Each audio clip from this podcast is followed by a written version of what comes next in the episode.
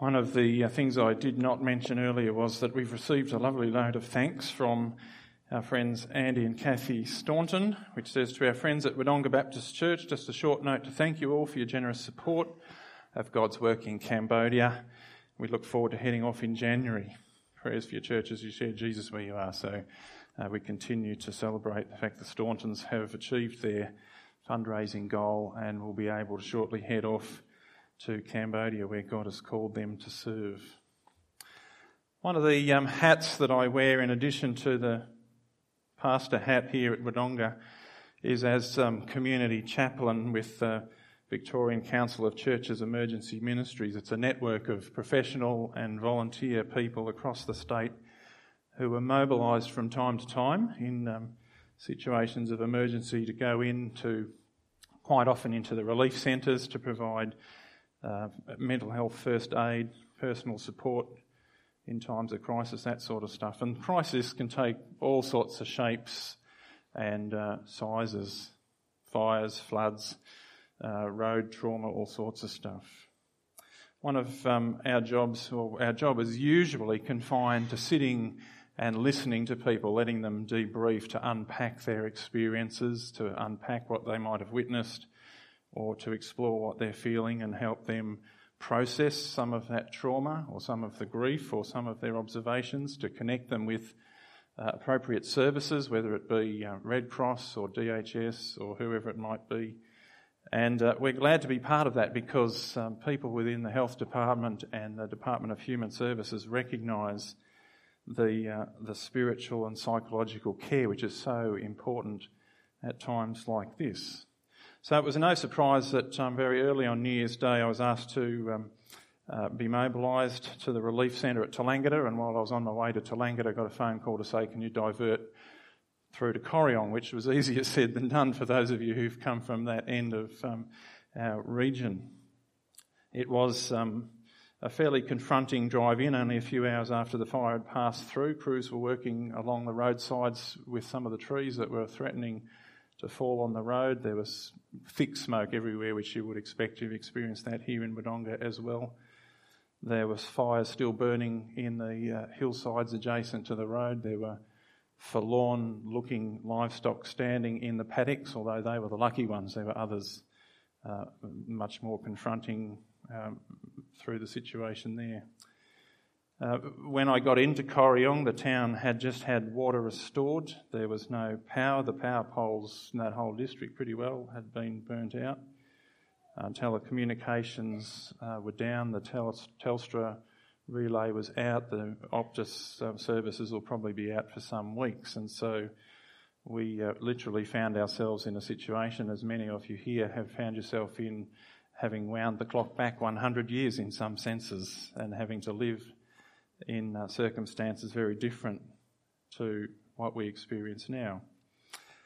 Through that morning travelling out, I was listening to the radio and heard it said that the firefighters had managed to save the township of Corryong, and I wondered what that actually looked like, and soon discovered what that actually looked like because the fire had pretty well encircled the whole town and had burnt right to the doorsteps, literally to the doorsteps of many of the homes in uh, that region, uh, in the town, but in the region, and a significant number of homes, of course, have been lost through that district. And as we have many friends here with us from that region this morning, you undoubtedly will know and perhaps have experienced loss yourself. During that deployment, I spent a lot of hours listening to people's stories, what they'd experienced, as well as performing a wide range of tasks. Normally, we have a fairly narrow bandwidth of things that we're meant to do, but um, the, uh, the head honchos in Melbourne are a long way away, and so we just do whatever we need to do. and so, um, though there was a lot of the, uh, the personal support, mental health, first aid stuff going on, there were many other things that happened in addition to that, a little outside our brief, because in reality, we're facing a crisis, an emergency, and we do whatever we have to do. I spent time at the relief centre with people who'd lost property, who'd lost livestock, who'd lost possessions, who'd lost, lost loved ones, although fortunately in the case of loved ones they were only missing and were later reunited. In fact, one of my first conversations was with a couple who were sitting in the community hall. It's actually the high school hall there with a couple of big dogs who, uh, who told me that they'd been told their house was gone. They said, We cried for two hours. And then someone came and said, Oh no, your house is actually still standing. And you can just imagine the, the emotional roller coaster that they and so many others like them would have experienced and the emotional toll that that pendulum causes. Over the next 48 hours or so, we co opted some locals and door knocked about um, 60% of the town, particularly the town on the northern fringe, the areas there where there were a number of people, elderly and infirm and socially isolated, who had not been able to leave, checking in with them, making sure they're okay, making sure they had food, making sure they had water, making sure that they knew about the community meetings, the community food that was available all that sort of stuff. Uh, we unloaded trucks, we organised food, we helped manage some of the evacuations from the town, and generally did whatever had to be done. And as I've already alluded to, I was very fortunate and no surprises anticipated bumping into Graham and Roz, who are pastoring there in Corryong, and was able to uh, liaise with them a little bit on some of the work that they were doing too and support them in that. Graham and Roz and the Baptist Church in Corryong will continue to be deeply involved in the recovery effort for some time. And I'll talk a little bit about how we will be able to support that in a few moments' time. And I wanted to talk about this this morning because uh, sometimes there's a risk, I think, in the life of the church when things are going wrong, uh, uh, going wrong, going on around us in our world. We can continue blithely on with uh, doing our own thing in this kind of spaceship church thing, uh, when in actual fact uh, we need to be very conscious of the kind of questions that people are asking. And so, um, to some degree, late last night, I just felt God's Spirit saying, just park what you've prepared and do something different, which is, um, for someone like me, really annoying. because it was such a good sermon. But we, uh, we live as people who are guided and directed and, and listen to the Holy Spirit. And so let me share with you some of the reflections uh, from this last few days and speak with you then too. And I speak uh, later in the service to the Wodonga congregation how we have the opportunity to respond. There are some spiritual questions that are raised at times like this. So the very first afternoon when I was there, there were a lot of people who'd been at the Nariel Creek Folk Festival who had left and come to the relief centre and were waiting for the road to be opened so that they could get out. And so my job was just to go and talk to them, and and uh, many of them wanted to show me the vision that they'd taken and talk about their experience. And it was not an unusual kind of conversation when they figured out that I was actually a Christian chaplain. They had no idea what flavour I was, and that didn't matter. But they uh, they had questions like this I hope yous have been praying for rain. And uh, then I know one fellow said to me, Well, it doesn't seem like the big fella's been listening to you, does it? And I sat with those kinds of questions. You kind of banter them backwards and forwards in that moment. Uh, but questions like that and questions that look like that in situations like this can tend to sit like coiled snakes, can't they, on a table in front of us? We're not quite sure where they're going to strike. How do we respond to them? Do we even want to touch them? They're what um, the experts would call the epistemological questions. That's a really long word that you can throw around the dinner table if you like and see how your friends respond. Epistemology is the study of, of belief and, and the foundation of belief. They're questions that actually drive us to those kind of questions, aren't they? What is the foundation of belief? What and who do we believe in? They're questions that normally look like this. Why would God allow a crisis like this? Does God send the droughts? Why does God allow some people to die in the prime of life while others seem to live to old age quite happily? Why do some suffer and others breeze through? Is there a God anyway? Or is the reality that we see all there is? They're questions that actually can be quite challenging for faith, can't they? They're questions that test faith, and they are questions that sometimes shipwreck faith. And I stand here this morning uh, with. I was just thinking about this. You know, it was almost 20 years ago to the day that I started in full time Christian ministry. It's actually one year ago to the day that I started here in Wodonga. Um, I stand here before you this morning with, with that little experience behind me, and I have to say to you, I don't actually have the answers to those questions. And I don't think there are easy answers to those questions. In fact, I would say, and I've said this to some people, if you can sort of trot out a nice, trite kind of answer, I'm very suspicious. Because these are questions that drive way deeper than the surface. They're questions that go way beyond human understanding.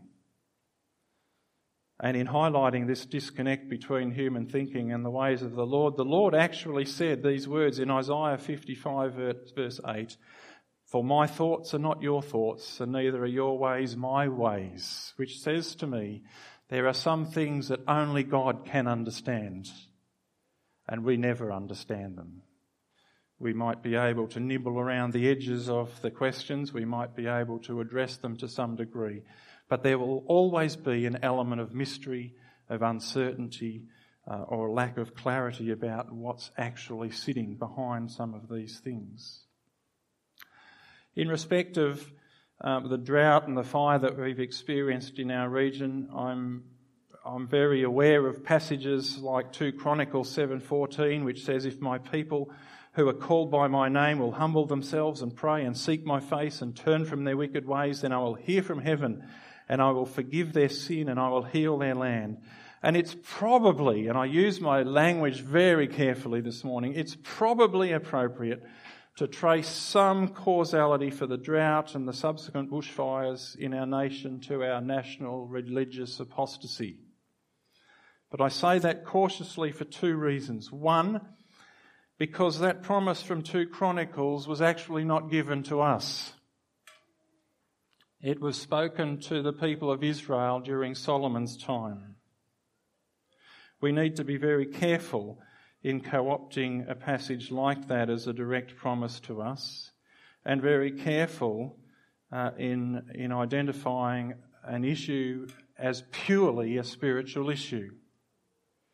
We need to be cautious for another reason too, because I think it's a short step from claiming a promise like this and treating God as some kind of magic fairy who just will sprinkle goodness on us if we do certain things, you know, a bit like a vending machine. If we do this, then God will do that. It doesn't work like that. God is sovereign over everything and will act according to his perfect will and knowledge. He can't be forced to do anything by our action. In fact, his plan may be for us to learn something through the process of crisis or trial or suffering, things that we might never otherwise learn about his love or his character or his purposes unless we face challenging circumstances. And I'm also very conscious of passages of scripture like Romans 8:22 and more broadly other passages in Romans that speak about the broader impact of sin in our world. We live in a world that has been impacted by sin. The root of suffering is not necessarily linked directly to the sinner. And Jesus made this really clear in John chapter 9. You remember he healed a fellow who was blind. And his disciples asked a very interesting and very normal question for the Jews of his day. They said to Jesus, Whose sin caused this man to be born blind? Was it his or his parents? And you know what Jesus said? Neither. But what has happened will bring glory to God. See, there are deeper purposes at work than a direct line of causality in many cases. And so, if you were to ask me, is there a spiritual dynamic sitting behind what we're experiencing in the world? I would say absolutely. Undoubtedly. But we need to be careful in articulating what it looks like. I had hoped to preach in a couple of weeks on the topic of all bad things come from Satan, which will be a great um, topic if we get to that before uh, the year unfolds.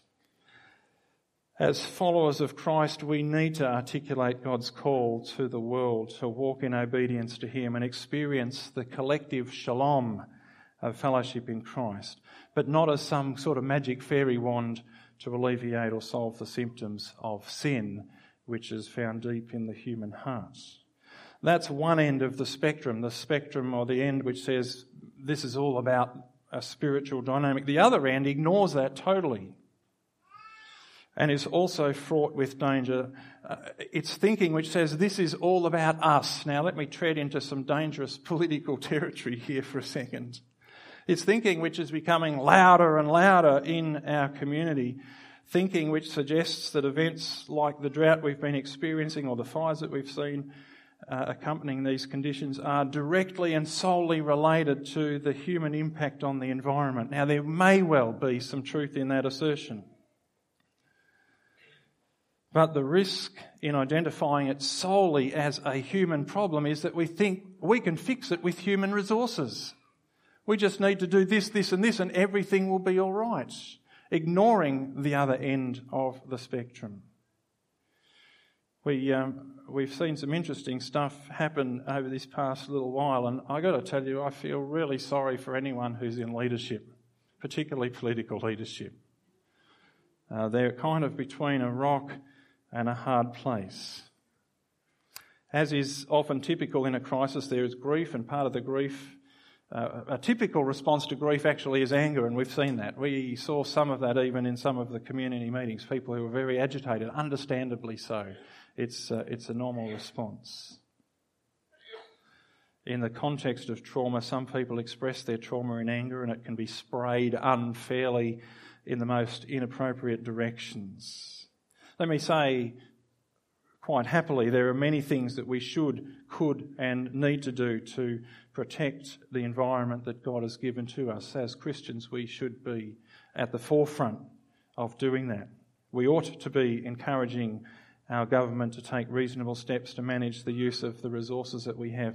But we can never, ever do that without acknowledging the spiritual dynamic that sits behind that as well. We had some interesting discussions through the Baptist Union of Victoria recently, a paper that was put out that was encouraging us to do all sorts of stuff. There was a paragraph buried in there, which I'm not sure whether it was put in by accident or not, uh, where uh, some people who are involved in the climate science debate said, you know what, we've looked at all these solutions, but we've realised that we'll never be able to bring a resolution without dealing with the human heart that sits underneath it. And that's a reality that we need to acknowledge. We need to be vigilant of the danger of the humanist trap, which says it's all about us. Let's just fix this. We can do it. We've got the technology. We've got the capacity. We're the masters of our own world, our own destiny. And with the application of science or planning or management or whatever, we can make our world a perfect world. We may be able to plug the leak in the boat over here, but the boat will start leaking somewhere else almost inevitably. Such is the impact of sin in our world. I was speaking to uh, Faye Nicholas yesterday. Some of you have been praying for Faye, and she wanted to communicate to you just how much she's appreciated that while Jeff's been uh, up in uh, at, at, the farm. And uh, she shared a couple of verses, and I said I'd share these this morning because they were very appropriate for uh, this reflection. The first is from Mark chapter 4. It's Mark chapter 4, verse 39 which says, Jesus got up, rebuked the wind, and said to the waves, Be quiet, be still. And the wind died down and it was completely calm. You know the context of the story. Jesus and the disciples were on one side of the lake, they crossed to the other. Uh, as they were crossing, a storm came up. Uh, there was danger that the boat would be swamped. Jesus was asleep at the back of the boat. The disciples roused him and said, Master, don't you care that we're about to drown? And he rebuked the wind and the waves. There's two things that are significant in that story. The first is the fact that Jesus rebuked the wind and the waves. It clearly tells us that it was not the Lord who was the author of the disaster. Because Jesus would not have rebuked the work of the Father. If God had sent the wind and the waves, if God had sent that catastrophe that was, uh, that was uh, about to overwhelm that boat, uh, Jesus would not have rebuked it. We understand that these things come uh, from another source. Some believe that that storm uh, may have been the work of Satan trying to prevent Christ from crossing the lake. I'm less inclined to be convinced by that, more inclined to think it was actually just something that happened because storms brewed up on the lake. They still do. Jesus happened to be there and rebuked that. And it's important to hold fast to this that God is not the author of catastrophe. And second, and most importantly, although Jesus must almost inevitably have known what was going to transpire, instead of taking his disciples around the road, he took them through the storm. And there's a lovely application that comes out of that. that Jesus is with us through those storms, through those difficulties, and promises to be our companion in those places. The second verse from Psalm 91 is a very interesting one, too. I remember a few years ago in the, uh, the middle of the night contemplating the possibility of fire coming and threatening the property, which is pretty much what happened for many people in our region. Uh, how traumatic that is. It's one thing to happen in the daytime, it's another thing for it to happen in the night time. None of us focus or function particularly well in the middle of the night. But Psalm 91 verse 5 to 6 says, You will not fear the terror of the night, nor the arrow that flies by day, nor the pestilence that strikes in the night, nor the plague that destroys at midday. And those verses again uh, are not speaking of specific circumstances, but the general principle that we hold fast to that uh, the Lord is the presence that we rest upon and abide in. Fear not is one of the most repeated catch cries of the scriptures, calling us to faith and to trust and dependence on God. I want to speak with you uh, in a few moments about what our practical response will look like, but do something this morning a little different to what we normally do. And earlier in the service, invited you to greet the people you're with and introduce yourself by name. So that should mean that you're not sitting with strangers. They might be strange, but they shouldn't be strangers. because what we're going to do right now, and I invite you to participate in this, is actually take some time to pray for our community to pray for our neighbours, to pray for those who've been impacted by the fires and continue to be impacted by the fires, for those who've had to evacuate, many of whom are here with us today, for those who have lost property or possessions, for those whose um, future is looking difficult, who don't know what they're going back to, have perhaps not been able to go back. What I'm going to invite you to do is pray with the people that you're with, either as a, group of two or a group of three. If you're not comfortable doing that, if you don't know those that you're with, or you're not in the habit of praying with others, let's use this time just to sit quietly and pray yourself. Diana did suggest to me last night when we were doing this, we should do it in the Papua New Guinean way, where everyone prays out loud at once. It's called Boom Baton. It's, it's a whole different level of experience, let me tell you. Uh, but I thought maybe that would be a uh, step too far. So, what we will do for a few moments, though, is uh, just take time to pray with those that you are with. If there's silence, that's okay. Speak out your prayer so that you might encourage others, and uh, take a few moments to do that. In a little while, we won't prolong this process. In a little while, I will pray myself, and uh, that'll be the time to call us back together. And then I want to share with you uh, what some of the practical things we will be able to do as a church community will look like as we move forward from here in supporting our community. So let's take a few moments to pray. Let the Holy Spirit lead you in prayer. Just take a moment to be silent and ask God, what are the words you want me to pray? And if there are no words, let God pray through you. Let the Holy Spirit do that work of prayer. And as I say, if you're not comfortable, then just sit quietly and uh, acknowledge God's presence amongst us. So let's pray together.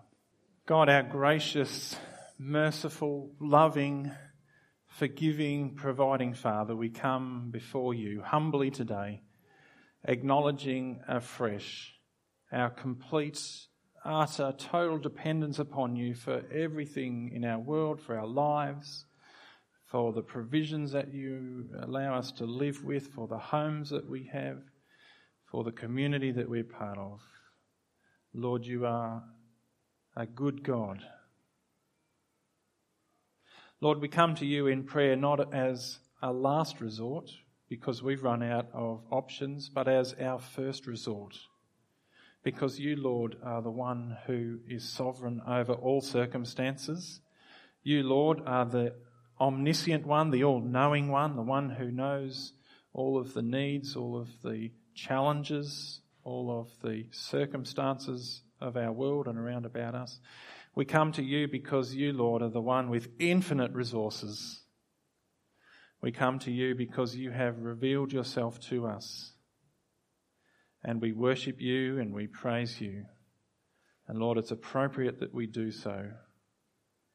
No matter what our, our personal circumstances might be, because you are an unchanging God. You are always worthy of our worship. You are always worthy of our adoration. You are always worthy of our praise. And so we exalt your name today. As we come to you, Lord, we join together our prayers with the prayers of other churches in our community, Christians across our state, our nation, indeed across our world, in lifting before you those who have been impacted by the fires across our country over these past few weeks. Lord, we lift before you those who today are wrestling with the loss that they've experienced and the grief that is associated with that. Lord, there are some amongst us who know what it is to grieve deeply at loss, and we pray that uh, the lessons that have been learnt there too in turning our hearts to you will be, will be lessons that others too will be able to take hold of and articulate as Job did, even in the midst of his crisis, say, Yet will I praise the Lord. Lord, we pray for those who uh, today face an uncertain future, who today face an enormous task, who today feel they don't have the energy or the resources or the capacity to face what they have to face. Lord, be their strength, we pray. Lord, we pray that as a Christian community, our friends in Corryong will be able to be the love and light of Christ in that community like never before. As they have opportunities to express your goodness through their service, as they have opportunities to engage in conversations that might not otherwise arise, as people are confronted again by their own humanity and their need of something beyond themselves. We pray that uh, not only the Corryong Church, but other churches, churches across our state, and us too, will be able to speak light and love and truth, and so bring healing to our nation. Lord, we acknowledge this morning too that um, uh, events like we've seen transpire in our community over these few days, will raise for some memories of deep, deep pain from past experience. And we pray, Lord, that you would soothe their hearts and that your Spirit would strengthen them in the face of these trials. Lord, we acknowledge too that we are only here at the start of January. There is a long period of uh, what we would anticipate hot, dry weather ahead, we ask that you would protect those who are fighting fires, protect the communities around about us, protect our nation, Lord. In the midst of it, Father, we do ask that people's hearts would turn away from themselves and ask those harder questions. Where is God in this? What is the meaning of all this? How do we make sense of this? And that you will position your people, whatever capacity they might be in, to be able to, uh, to be witnesses to who you are and your love and your grace in those places. Lord, this morning we reach out our hands, our arms, our fellowship to those amongst us who have come from uh, Corryong, from Lisvale, from around that district, from all, all those areas that have been impacted. We thank you for the fellowship that we share in Christ, for that connection that we automatically have, for the love of Jesus that brings a commonality to us. And we pray that um, the relationship that we have had and will continue to have will uh, deepen and be a true reflection of what it means to be united in Christ. We ask this in Jesus' name. Amen. Let me just speak to you for five minutes about practical stuff.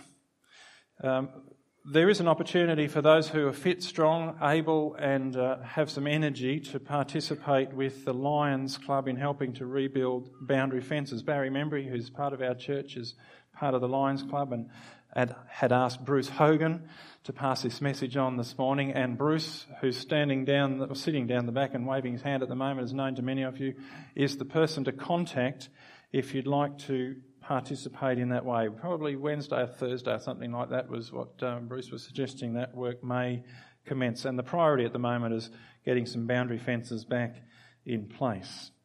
As a church uh, here on Christmas Day, we received an offering, some of which was directed to Baptist World Aid, the balance of which, the cash portion of which we said at the time we would use for some sort of local uh, relief and help, either drought assistance or fire relief.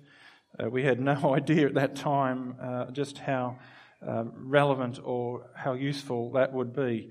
For those of you who were here Christmas Day, we received a cash offering of approximately $2,700 that day, which we're going to use as a seed for what we would like to uh, uh, invite you to participate in in a bushfire relief um, uh, fund that we will commence um, next Sunday. We're not going to do it today uh, because uh, obviously you haven't come prepared for that today.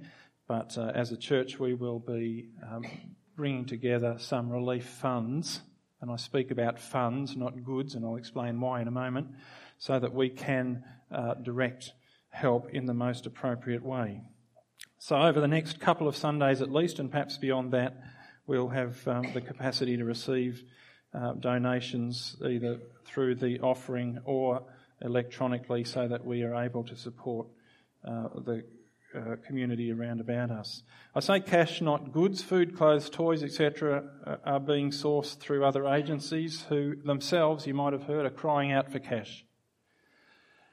One of the uh, observations that I made, and I've uh, sat a little heavily with me over the last couple of days, is um, um, a fellow who I spent quite a bit of time talking to lost everything absolutely everything. Literally stood there in the clothes that he'd milked the cows in the night before. That's all he had. And desperately needed some more clothes. And to my, I would almost have to say, to my shame, we did not afford him the dignity of going down to the shops and buying a new pair of pants. We rummaged through the cast offs from other people. It would have been so helpful to have been able to have $50 and just go and buy him a pair of pants and, uh, and restore some humanity for him in that respect. And so um, we're going to uh, suggest that we raise cash rather than goods so that we can then partner with our friends at Corryong and around the district and direct uh, our resources in the most appropriate way. Fortuitously, um, I have had the opportunity to speak with Graham at Corryong at length about this already and will continue to do so. Um, and what I'm going to suggest is that we actually do partner with the church in Corryong so that um, we can help them in the work that they're doing. I think there is some wisdom in us helping the church there leverage some value from what they're doing. And I don't mean to suggest that we will use um, that in any way manipulative in terms of advancing the kingdom, but it's a great uh, opportunity for the church profile to be raised in the town as they do the work that Christ calls them to do. And so uh, much of our work at this stage will be done uh, through um, the folks at Corryong. And finally, before uh, we hand back to uh, Alan, and then uh, we'll take a few moments for communion to conclude today, uh, we just need to be mindful that um, we're facing a long term project this uh, crisis will ultimately abate in a week or two or eight or something, but um, it takes much longer for a community to recover, and so we're settling ourselves into the possibility of quite a long term uh, working relationship with Corryong and the community there. So I'm not quite sure what that's going to look like. It'll have um, practical implications, it will have pastoral implications as well.